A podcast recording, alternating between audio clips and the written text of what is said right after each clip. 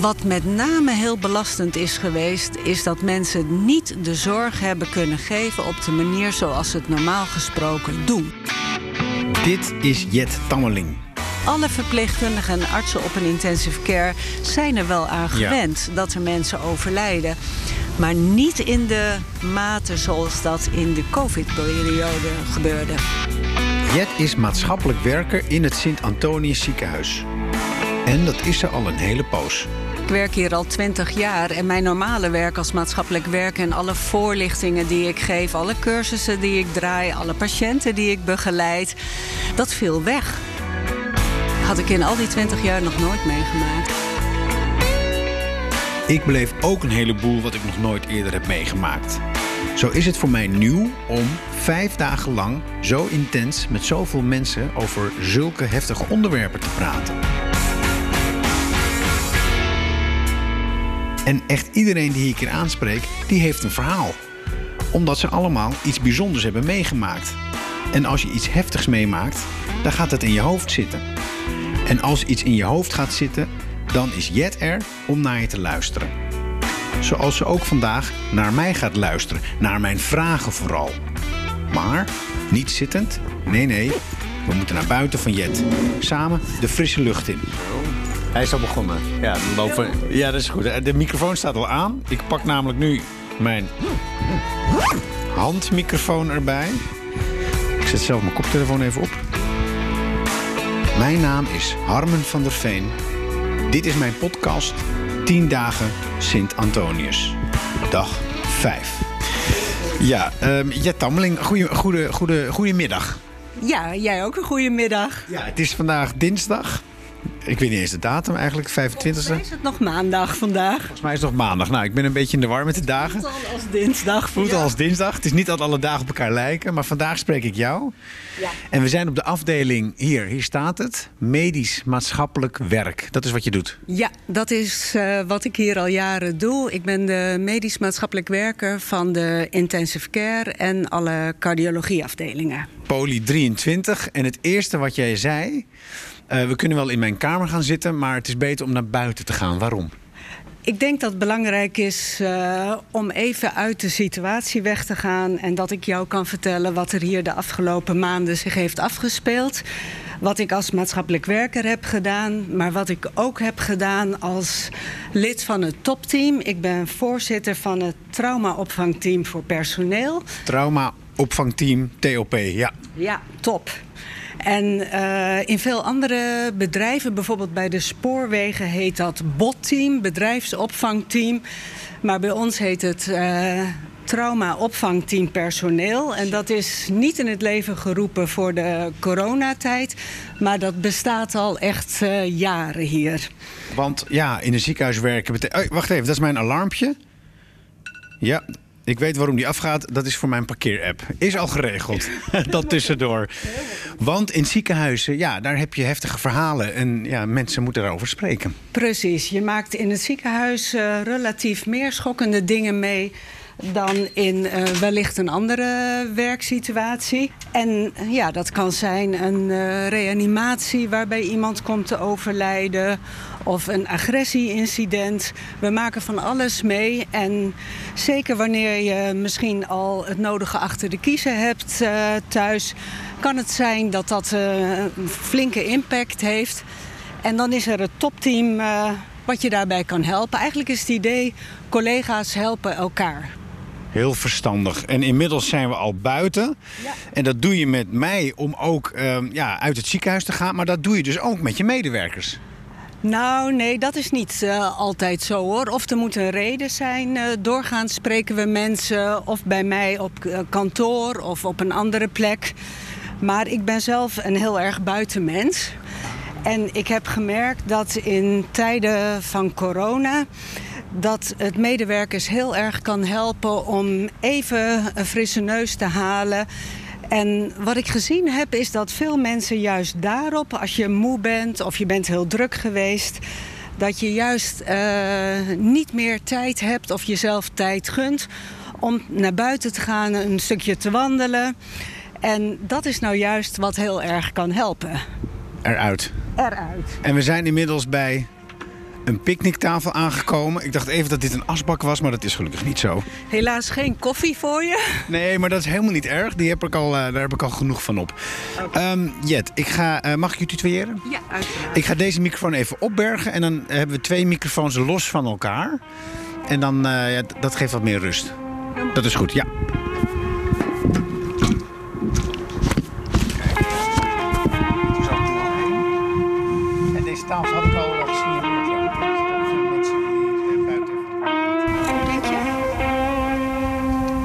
1, 2, 3. Ja, hij mag zo recht voor je. Oké. Ja. Zo is hij hartstikke mooi. Hij doet het, dan zet ik deze uit. Zo, daar zitten we. Gaan we weer. Daar gaan we weer. Het doel voor mij van deze podcast is vooral om een, eh, een, een ziekenhuisgebouw is van binnen te bekijken, maar vooral ook de verhalen te verzamelen over hoe het hier was tijdens die uitbraak van corona in Nederland. En, één, ehm, en het belangrijkste erbij is dat ik spreek met de mensen die er toen waren. Ehm, jij maakte daar eh, onderdeel van, van uit. Als jij er nu op terugkijkt, hoe zou je die periode kwalificeren? Het was een hele heftige periode. Uh, het overviel ons allemaal. Niet alleen ons hier in het ziekenhuis, maar ik denk uh, iedereen uh, ter wereld inmiddels, kun je wel zeggen, overviel het. Ehm, maar behalve dat het heel heftig was, was het ook wel een hele mooie periode. Er zijn ook heel veel mooie dingen gebeurd, denk ik. Alleen op het moment dat je een dierbare verliest, dan zal je dit zeker niet als een mooie periode ervaren. Maar toch noem je het. Ja, omdat het ons als collega's, als ik zag hoe de lijnen binnen het ziekenhuis waren. Ik maak zelf deel uit van een geestelijk psychosociaal team. Dat is maatschappelijk werk samen met uh, psychiatrie, psychologie en de dienst geestelijk verzorging. Ja. En als topteam, dat trauma-opvangteam personeel, uh, nou daar zitten wij ook met elkaar in. We zijn heel snel bij elkaar gekomen. We hebben heel snel kunnen schakelen. En we, hebben, we zijn heel snel tot actie gekomen om afdelingen te ondersteunen, individuen te ondersteunen. En daar was heel veel ruimte voor binnen het ziekenhuis. Uh, en het was fijn om ook op die manier voor collega's iets te kunnen bijdragen. Wat zag jij, ondanks dat het ons allemaal overviel, toen het er eenmaal aankwam um, en het water over de voeten stroomde, zag je toen wel snel dat jullie nodig waren en dat er dus geschakeld ja. moest worden? Ja, ja, ik denk dat we eigenlijk al in de eerste week dat het gebeurde. En wij, oh, nou ja, je leeft niet alleen hier natuurlijk. Je leeft ook thuis. Je ziet de beelden op het journaal. Ja. Dat je eigenlijk allemaal al zoiets had van... oh, dit is heftig, hier moeten we op inspelen. En omdat wij elkaar als geestelijk psychosociaal team al goed kenden, konden we snel bij elkaar komen en zijn we snel tot actie overgegaan. En wat was die actie? Wat was de eerste actie? Uh, ik denk dat de eerste actie was dat wij gingen peilen bij teamleiders, teamhoofden. Wat hebben jullie nodig? Wat kunnen wij voor jullie betekenen? Ja. En wij zijn naar afdelingen gegaan en wij zijn daar uh, gaan zitten. En bij de koffie of bij de lunch gaan horen wat maken jullie mee. En ik werk zelf uh, veel op de intensive care en ik was daar. En in het begin krijg je dan verhalen van oh dat pak is zo warm. En iedereen had hoofdpijn van die duikbril. Ja. Maar ook alle pizza's die bezorgd werden, taarten, banners van FC Utrecht tot de moslimgemeenschap. Het hele ziekenhuis hing vol. En als ik dan hier s ochtends binnenkwam en ik zag hier in die overkapping een enorme banner hangen van zorgpersoneel, wat goed dat jullie het doen. Maar het is een soort clubgevoel. Het geeft een clubgevoel. Ja. Dus, dus eigenlijk, de eerste actie was dus eigenlijk dat gevoel um, versterken zelfs? Of, ja, of ook te gaan, gebruiken? Ja, je gebruikt het en we gaan met elkaar dit doen. Ja. Alle disciplines door elkaar. En of je nou van de schoonmaak bent, Ja. of je bent uh, de arts, of je bent de verpleegkundige. Iedereen doet ertoe en we doen het met elkaar. Tegen die vijand. Tegen de vijand corona. corona. Want het ziekenhuis eigenlijk stopte hè, met al het andere. Het is bijna niet te, voor, niet te voor te Nee, stellen als je nu hier bent. Ja, Je ziet alle soorten patiënten weer in het ziekenhuis zoals het hoort. Toen Ja. niet. Toen was het dus echt Nee. die ene vijand En jullie werden een club. En dat was ook heel raar, want ik werk hier al twintig jaar. En mijn normale werk als maatschappelijk werk en alle voorlichtingen die ik geef, alle cursussen die ik draai, alle patiënten die ik begeleid, uh, alle polygesprekken die ik heb, uh, dat viel weg. En gelukkig waar, of nou gelukkig, uh, ik had ook nog wel patiënten op afdelingen liggen waar ik heen kon. Ja. Maar uh, ja, het grootste deel van het werk viel weg opeens. Dat had je nog nooit meegemaakt? Nee, had ik in al die twintig jaar nog nooit meegemaakt. Dus enerzijds um, was COVID alom aanwezig en, en, en alles verzengend bijna. Maar, je, maar er viel ook werk uit handen en je kon je Ja. ook goed richten. Focussen op Ja. ander werk. Ja. En je zei ook dat die lijnen meteen kort werden. Dat vind ik altijd een beetje abstract. Ehm, waren ze te lang dan? Hoe zit zoiets? Nee, ze waren niet te lang. Maar het was mooi dat zo'n club mensen... die normaal gesproken vier keer per jaar bij elkaar komt... dat die opeens allemaal de bereidheid hadden en dachten... we moeten de handen ineen slaan. En wij gaan met elkaar eh, ondersteuning bieden. En niet alleen aan eh, patiënten en familie, wat we normaal doen... Ja. maar wij gaan ook onze collega's eh, ondersteunen. De blik ging naar binnen. De blik ging naar binnen in het ziekenhuis, ja. En hoe was dat? Ja, dat was wel heel bijzonder. want normaal ga ik niet op afdelingen bij de koffie zitten. En eh, ja, dus je, en je spreekt andere mensen. En dat, dat heeft ook hele mooie kanten. Maar ook je hoort veel heftige verhalen.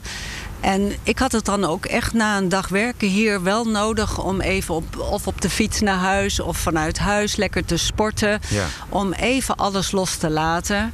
En op een gegeven moment eh, ben je ook eh, niet meer geneigd om elke avond eh, het journaal te luisteren en te horen wat er nu weer allemaal speelt. Want je had al genoeg. Je had al genoeg. En waar ik wel last van Ja. had, en dat hoorde ik ook van veel andere collega's binnen het ziekenhuis, is eh, de verhalen die je toch ook hoorde van oh het is allemaal maar onzin. Of mensen die zeggen ah, je hoeft niet, eh, je kan gewoon alles eh, doordoen. En het bestaat niet. Het is maar een griepje. het is maar een griepje. Terwijl wij hier zo de andere kant zagen. Maar dat is interessant, want dat was hier binnen. Weinigen van ons mochten hier binnen zijn, behalve als je ziek was. En dan Ja. was je dus ook een onderdeel van hier binnen. Of je werkte Ja. hier. Maar ja. Ja. de rest van de wereld, 99,99% was dus buiten. En wij, buiten. wij moesten ons eh, allemaal aan nieuwe regels houden. Terwijl we het niet zo goed begrepen. Laat ik voor mezelf spreken. Terwijl ik het ook niet echt helemaal begreep in het begin. Nee. Ik, ik, ik- het was ook te onvoors- onvoorstelbaar. Ja. Maar jij zat daar dus dan in. ja. En je zegt mooi en heftig. Nou ja, wij waren heel erg doordrongen van de ernst van de situatie. Maar het contrast tussen de heftigheid hier en dan ga je Ja. naar huis. En dan de, ja, het, het langmoedigheid buiten. Dat, dat, Ja. Was dat extra heftig? Nou, ik moet zeggen dat in mijn omgeving er wel eh, heel veel begrip was. Maar het was meer als ik dan een keer boodschappen ging doen in de supermarkt. Of eh, ja, dat je in situaties soms kwam. Of hoorde van verpleegkundigen dat ze in situaties kwamen dat ze tegen heel veel onbegrip opliepen. Kun je daar een voorbeeld van geven? Nou, een verpleegkundige die eh, de hele dag hard gewerkt had en die eh, na het werk de boodschappen wilde doen en de supermarkt was helemaal leeggeroust. En nou, daar is wel weer heel mooi op ingespeeld door een van onze grote supers die vervolgens voor personeel boodschappen hier wilde laten bezorgen. Of een, iemand die in de tuin zit en de buren dan hoort zitten. Nou, wij gaan zeggen van wij gaan gewoon eh, dicht bij elkaar zitten. En het feest eh, wat we wilden geven ter ere van weet ik wat. We doen het gewoon, want het eh, kan allemaal geen kwaad. Ja. Terwijl jij dan hier 12 uur gemaakt hebt en er zijn weer mensen overleden. Dat je denkt, nou, ik trek de buren door de heg heen. Want daar word ik natuurlijk niet gelukkig van. En dit is dus een verhaal wat jij gehoord hebt van een verpleegkundige hier. Ja, precies. Maar goed, ik denk dat we allemaal wel dat soort geluiden gehoord hebben. En wat ik een beetje het zorgelijke vind, is dat we allemaal ook wel een beetje corona-moe zijn. En dat je nu merkt. eh, kijk, ik spreek ook weer af met vrienden. En ik doe dat dan wel in één op één contacten. En eh, wel op gepaste afstand. Maar eh, ik vind het toch ook wel heel fijn dat dat allemaal weer kan. Ben je zelf ook corona moe? Nee, ik kan niet echt zeggen dat ik corona moe ben. Maar ik hou wel mijn hart vast voor wat gaat er eh, weer op ons afkomen. Ja. En ik spreek ook vanuit het topteam, dat traumaopvangteam, veel met verpleegkundigen.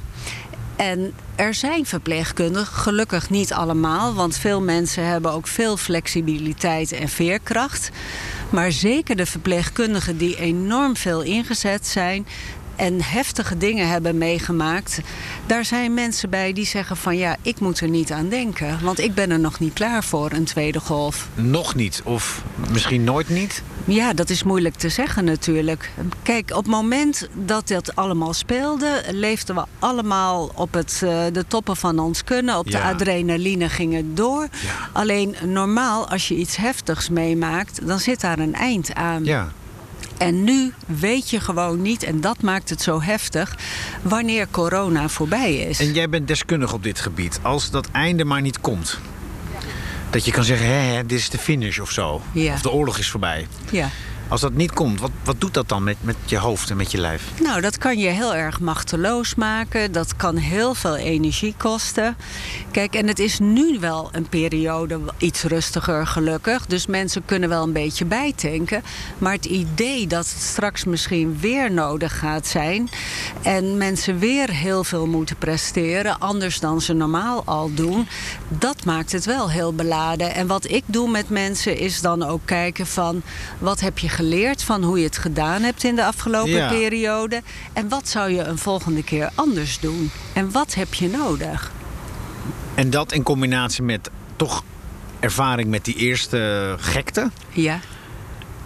En, en beter weten ja, dat, dat, wat je zelf moet doen om niet te moeten worden, zou dat dan die tweede golf um, ja, behapbaarder maken? Ik denk het wel. Ik denk ook dat we met z'n allen wel geleerd hebben van de eerste golf. Van wat werkt wel en wat werkt niet. Uh, dus ik denk dat we sneller kunnen inspelen op dingen. Bijvoorbeeld, ik sprak een verpleegkundige en die zei... Uh, ik heb veel meer uren gemaakt dan waar ik normaal voor ingehuurd word. Nou, dat moet ik niet meer doen. Ik moet ook niet meer alleen op een uh, corona-afdeling staan. Ik moet het afwisselen, okay. want alle uren in zo'n pak wat... Nou, ik heb er zelf geregeld in rondgelopen.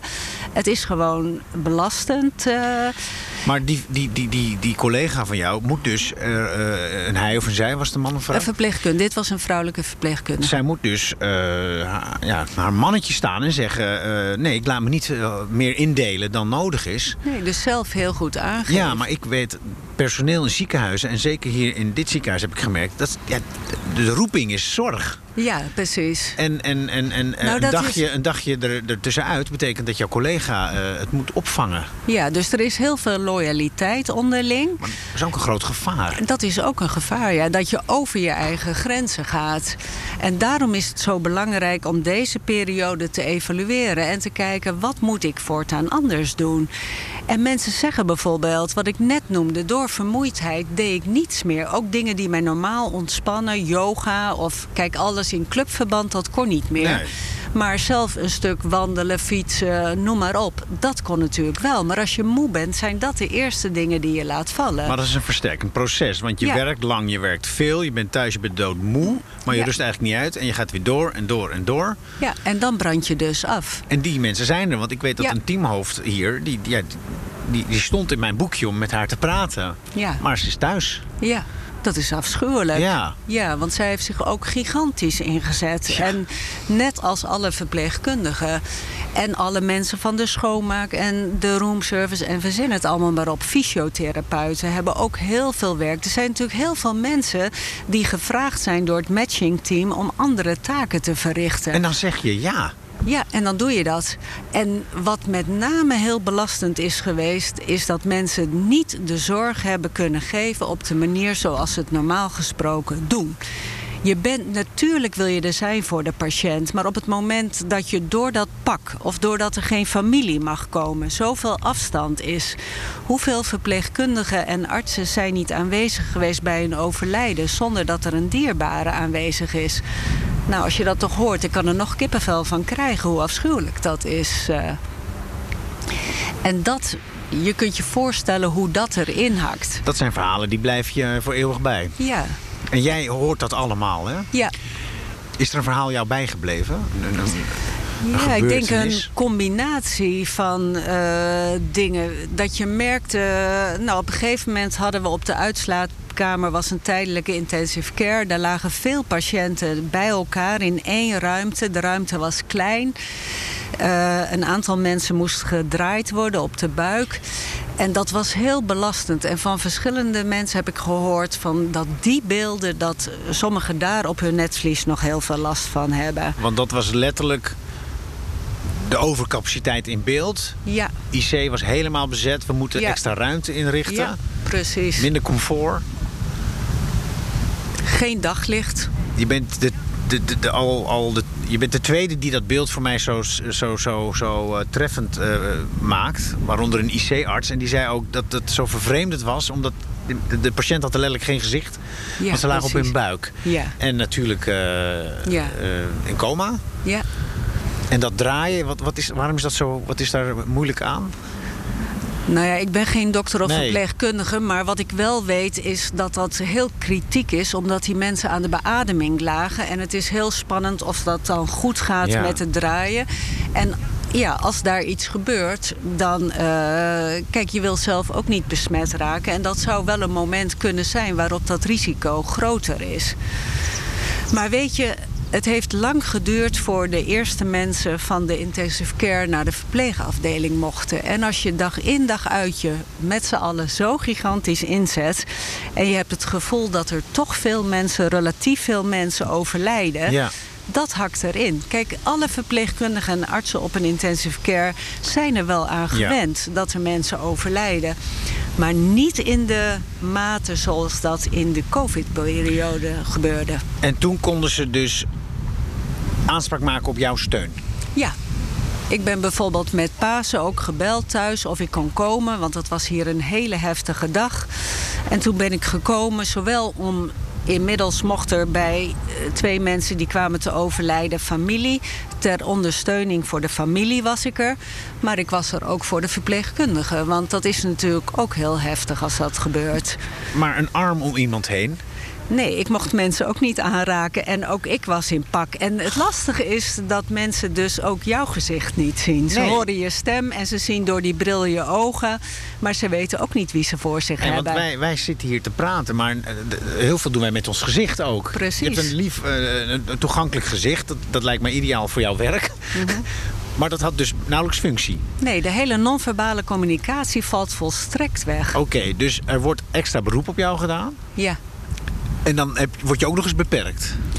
Ja, maar goed, dat... Fysiek en Ik was al zo ontzettend blij dat ik er kon zijn voor mensen. Ook om de verpleging te ontlasten, maar ook om er voor de familie te zijn. Omdat ik dan natuurlijk toch net even iets meer tijd heb en een andere insteek heb.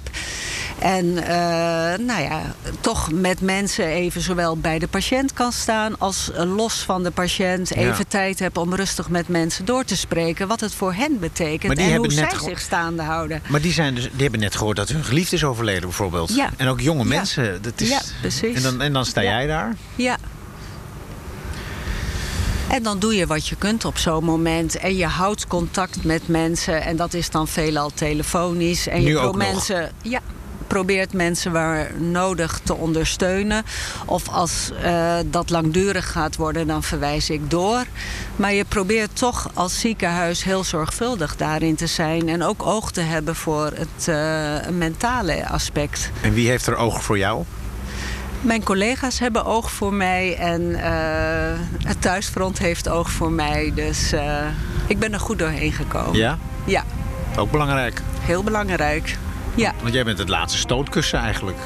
Nou, zo wil ik het niet zeggen, maar ik ben wel een schakel in het geheel. Dank je wel. Graag gedaan.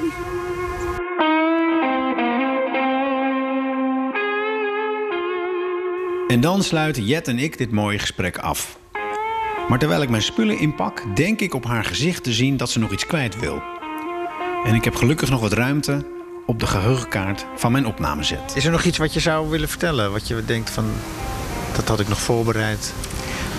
Nou, ik denk voor een ieder die dit luistert, die dit hoort en het gevoel heeft van uh, ik heb last van, ik voel me schuldig of ik ben moe. Zorg goed voor jezelf. En hoe dat eruit ziet, dat is zorg dat je ook in drukke, heftige periodes goed eet, slaapt, eh, drinkt.